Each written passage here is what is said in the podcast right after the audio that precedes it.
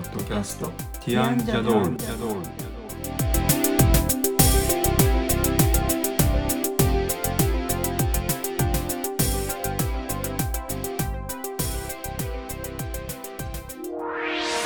こんにちは。ティアンのコリンです。こんにちは、ティアンのエリコです。今日はティアンジャドールの第67回ですこのポッドキャストでは音楽やアートデザインなどティアンのメンバーの切り口で10分から15分程度でお話をしていきますはい、今日はエリコの作った絵本「のり」についてお話をしていきたいと思いますはい、はい前、えー前回、はい前前回とか、だいぶ前ですけど。ちょうど発売になった頃に一回やってますよね。はいえー、と去年の12月初旬にやっそうですよね。2。回続けてやってると思います。はい、で今回は、えー、と半年以上時間も経ってるのではい、あのもう少しその内容のお話をですねはい。していこうかなっていうふうに思います。はい、はい。えー、とまずは内容に入る前にはい、この絵本「のり」という本のはい、ちょっと詳細な本の情報についてですね紹介をしてほしいと思いますね。はい。まずは出版社を福音館書店さんから、はいあの科学の友っていう昔からずっと続いているシリーズがあるんですが、基本的には幼稚園とか保育園とかそういうところではい毎月配本されていくものなんですけれども、はいその、えー、と科学の友の2023年の一応1月号ということになってますが出たのは2022年の12月ですね。はいでタイトルはそのまま「のり」というタイトルで出ています。これ「のり」っていうタイトルもなかなか決まらなかったですね。そうなんですねなんかただのりだけじゃなくって何かこうもうちょっと何かタイトルとして何か欲しいって最初思ってたんですけど説明すればするほどですねなんかこう分かりにくくなるというか例えば「のりの秘密」とか「のりの話」とか面白くないよねってかといってもっとなんか説明していくと何の本やら分かんなくなったりとか、もう編集者の方と散々悩み続けた結果最終的に海苔になりました。はい。で私はその海苔っていうと食べる海苔じゃなくて物をくっつける図画工作とかで使う海苔があるじゃないですか、はい。それと混同されるのも嫌だなと思っていてちょっとただの海苔じゃなくしたいっていう思いがあったんですね。でも最終的にその海苔っていうもうシンプルなのでどうでしょうっていうのはあの編集サイドのご意見だったんですけど、うん最終的にそれで納得したのはあの表紙を見ていただいた方は分かるかと思うんですがちょっとこうお顔みたいに「のり」っていう字が目みたいな感じになりその下にペロってこう美味しそうにしている口っぽいものが下についてるんですね。でそういう感じだったらただの海苔でも楽しいかなと思いましてそのグラフィック的な見た目も入れて海苔でいこうということになりました、まあその方がシンプルはシンプルなんですよ。いろいろこうごちゃごちゃ言葉が入るより。はい。でそれでじゃあそれでいこうということに最終的に決定しました。はい。あの表紙はこれはあの焼きのりカットされる前の焼きのりみたいな感じですね。前景ってやつですね、で右上の部分はちょっとかじられているような感じになってです。真ん中のそのひらがなで「のり」って書かれてるところに海のとか山とかその海苔っていうのがこう海苔自体に穴が開いてるような表現になっていて、でその穴から向こう側に海とか山とかお日様とかが見えるっていうような絵になってます。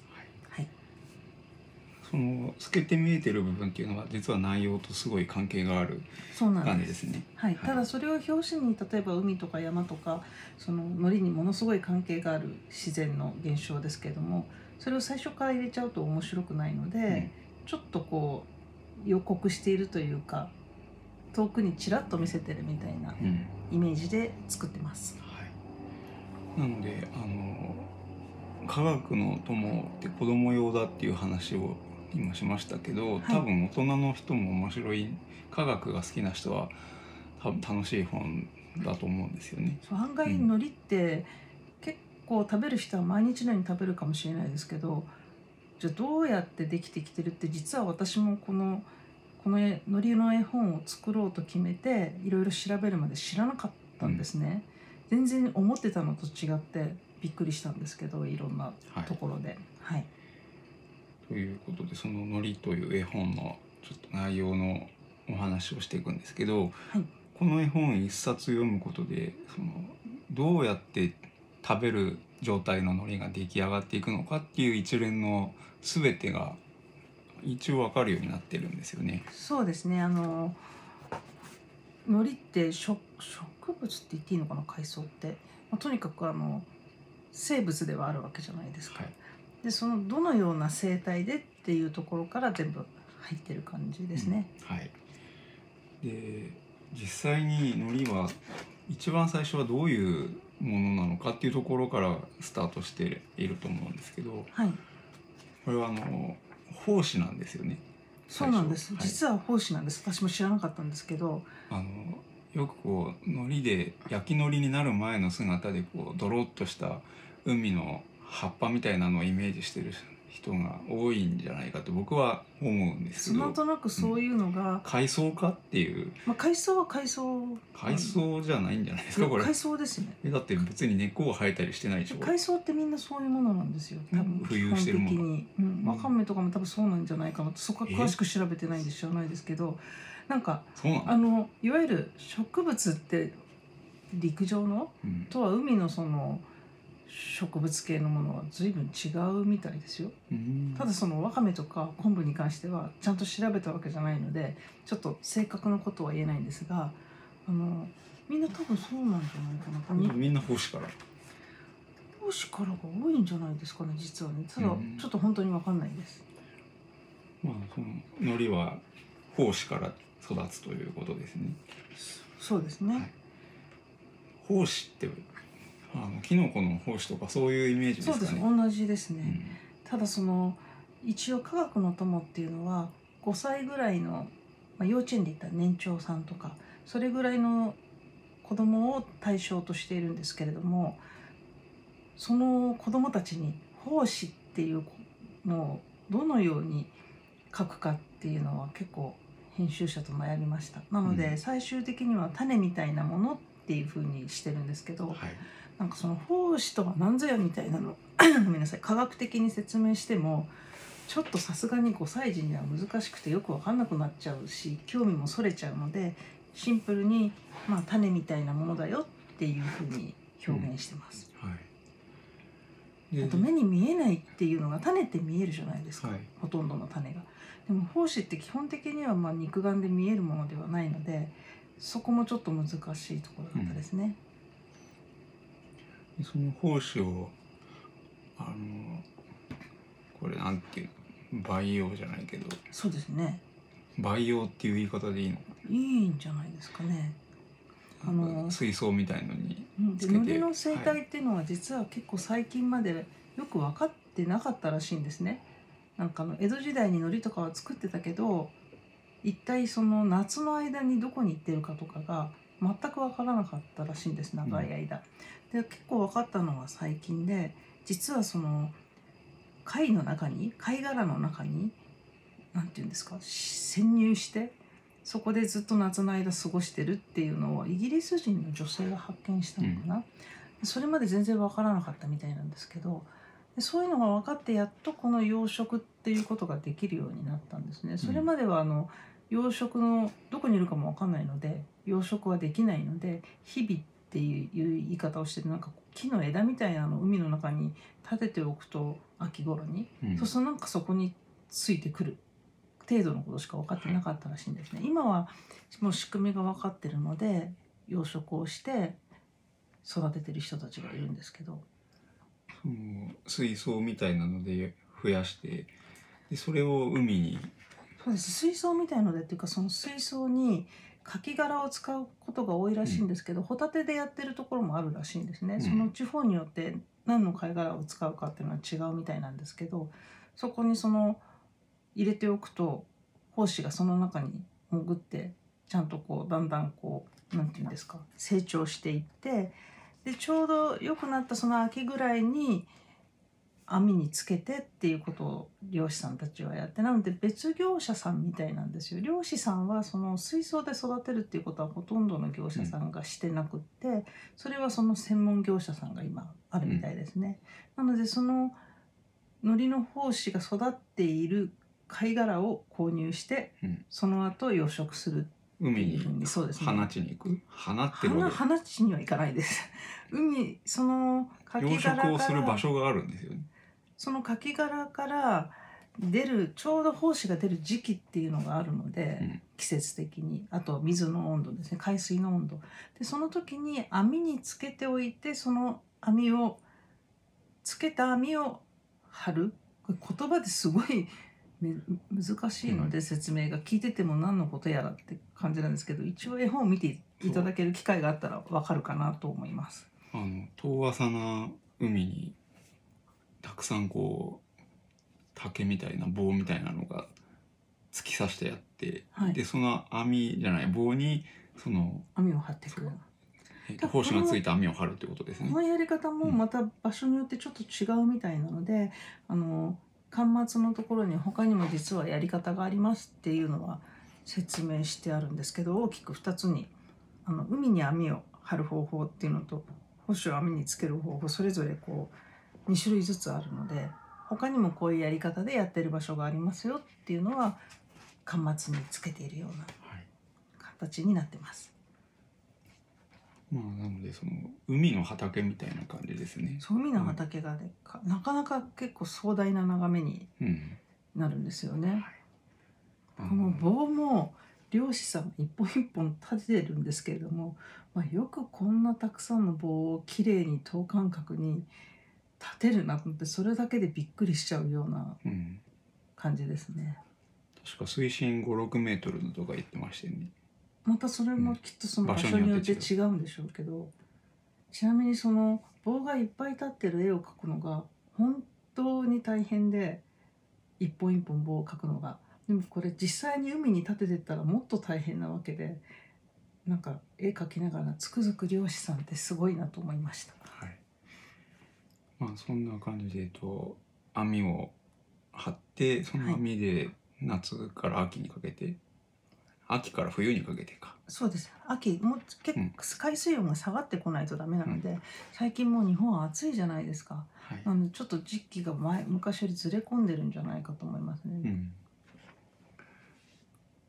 で秋から冬にかけてその海の畑で育っていくはい形で、で冬1月じゃない？2月頃でしたっけ？収穫するの。えっと、12月の終わりぐらいから収穫その時によってはできるみたいなんですよ。うん。あの気候とか。で何度も収穫をするので1番乗りとか2番乗りみたいな感じにするので、2月まで待たなくても大丈夫。っていうかもっと前からうん。収穫してると思います。あの網に成長した海苔がいっぱいついてるのを船で、特殊な船でくぐって刈り取っていくっていうはい感じのプロセスが描かれてますね。そうですね。これはあの全く見たことない人だときっと予想外というか海苔はこうやってやるっていうのはこんな取り方してるとは思わなかったよっていうそうですね。ところですね。はい。これを読んでからあの海苔のその養殖をやってるっていうニュースを時々普通に NHK さんとかでやってたりするのではい見ると多分すぐわかるというか。ちょうどなんかあの、なんていうんですか一番最盛期の頃になると始まりましたみたいにニュースでやることたまにあるんですよね。有明のとかやってましたねこの間。そう有明が多分一番生産量が多いんうん。じゃないかと思うんですよ日本の一番生産量が多い場所なのではい。そこが映像で出ることってすごい多いですけど実は東京周辺でも千葉でやってまして千葉の海苔ってすごい美味しかったりするんですね。はい。はい、ということでこの本の流れは今話してきたようなはい、かなり今かいつまんで話したけどその後、うんその収穫した後に実はよく見る海苔の形にするにはどのようにすればあのなんて紙のようなうんペラッとした海苔になるのかっていうのところまでやってます。はい。でこの時にやはりこれがまた編集の方と散々悩んだのがあの昔ながらの手でやるやり方っていうのはあるんですけれども江戸時代にやってたようなやり方ですね。でも今はほとんどが機械でやってるんですよ。はい。一気にいっぱい作れる。でその機械で行くべきか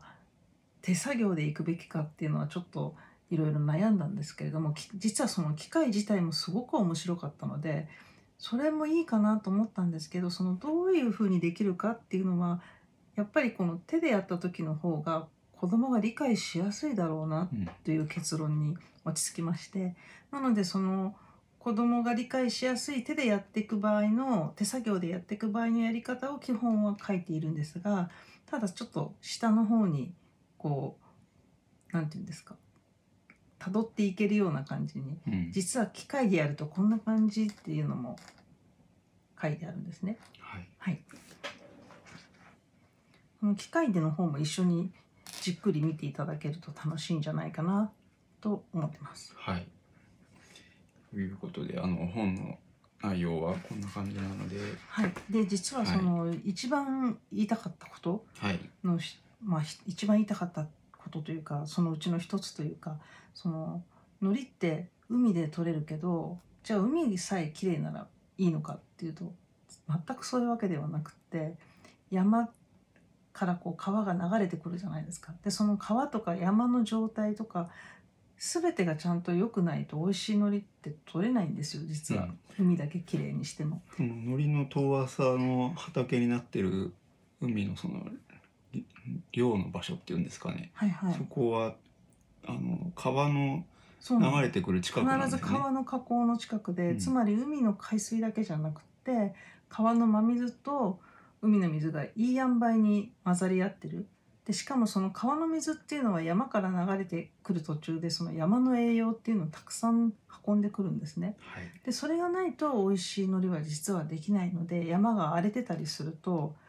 どんなに海をきれいにたとえしたとしてもで漁師さんが頑張っても美味しい海苔は取れなくなっちゃうっていうのがはいあるんですよ。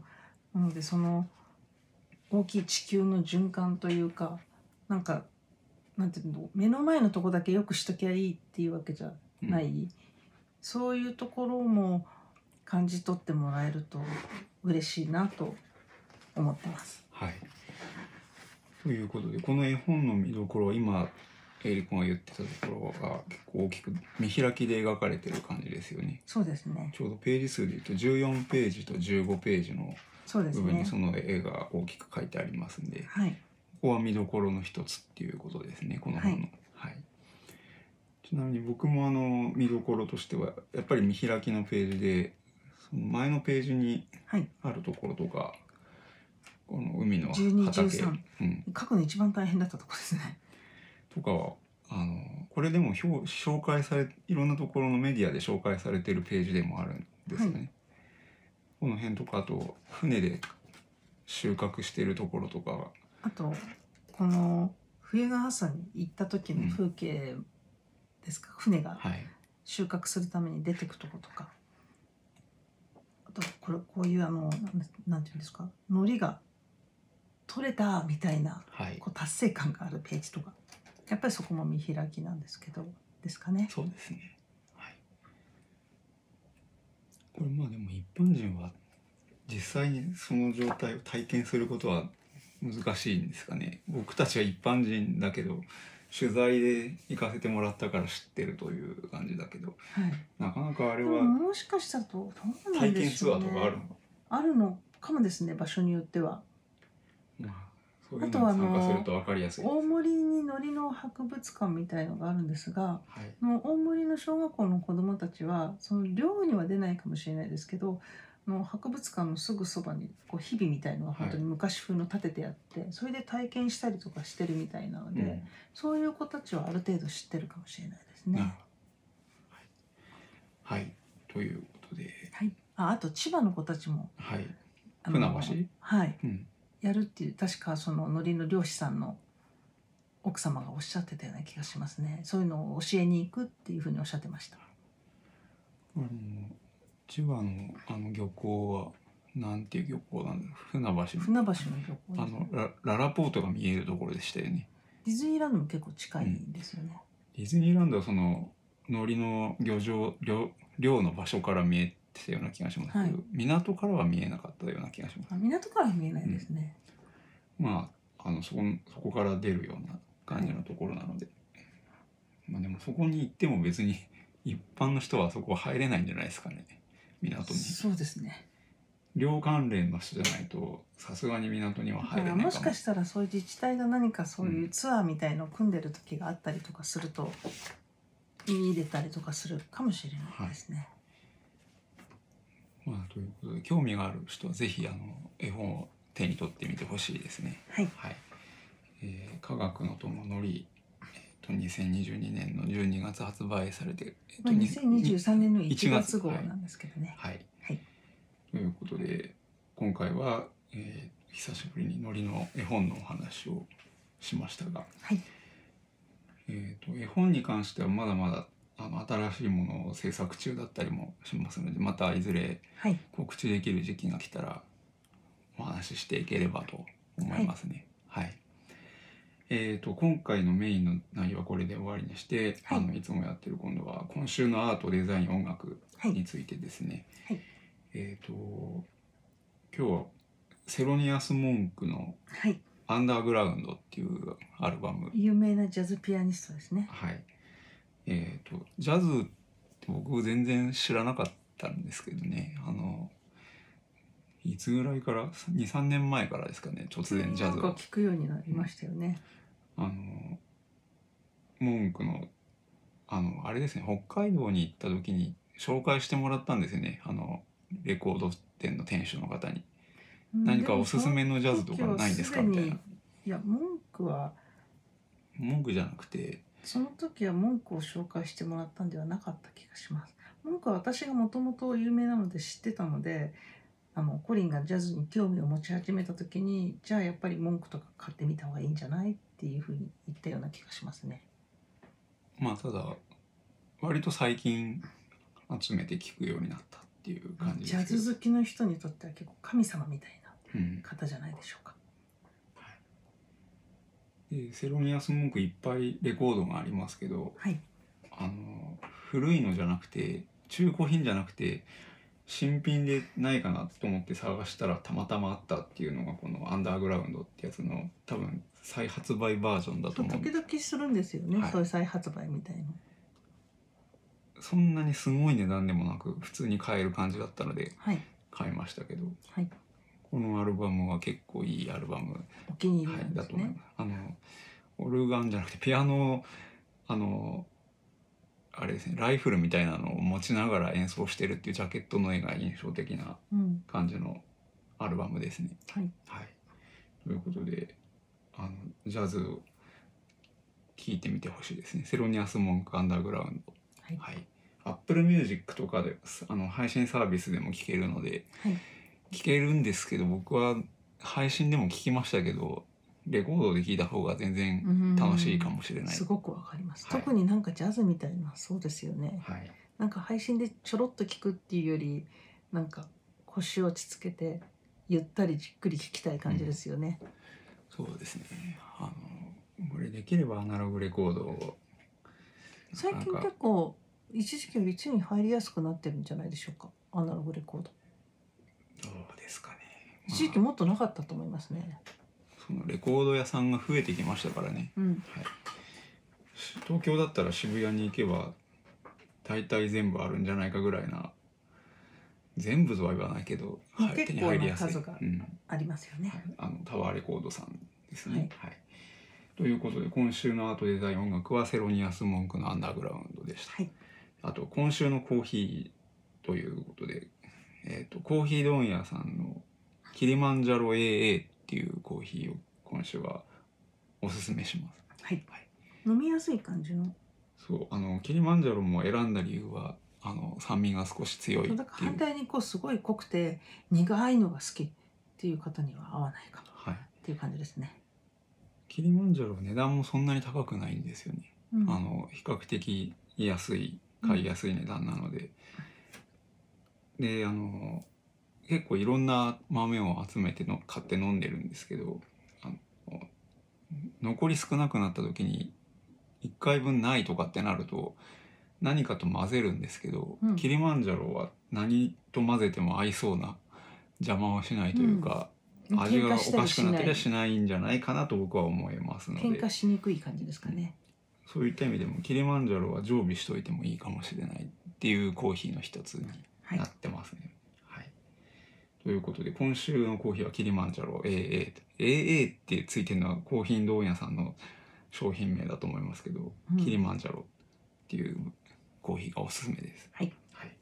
ということで67回目はこれで終わりにしたいと思います。はいえー、と次回はマティス展はい展覧会ですね。はいえー上野でやってる展覧会のマティス展についてお話ししたいと思います。はいでは今週はこれで終わりにします。どうもありがとうございました。ありがとうございます。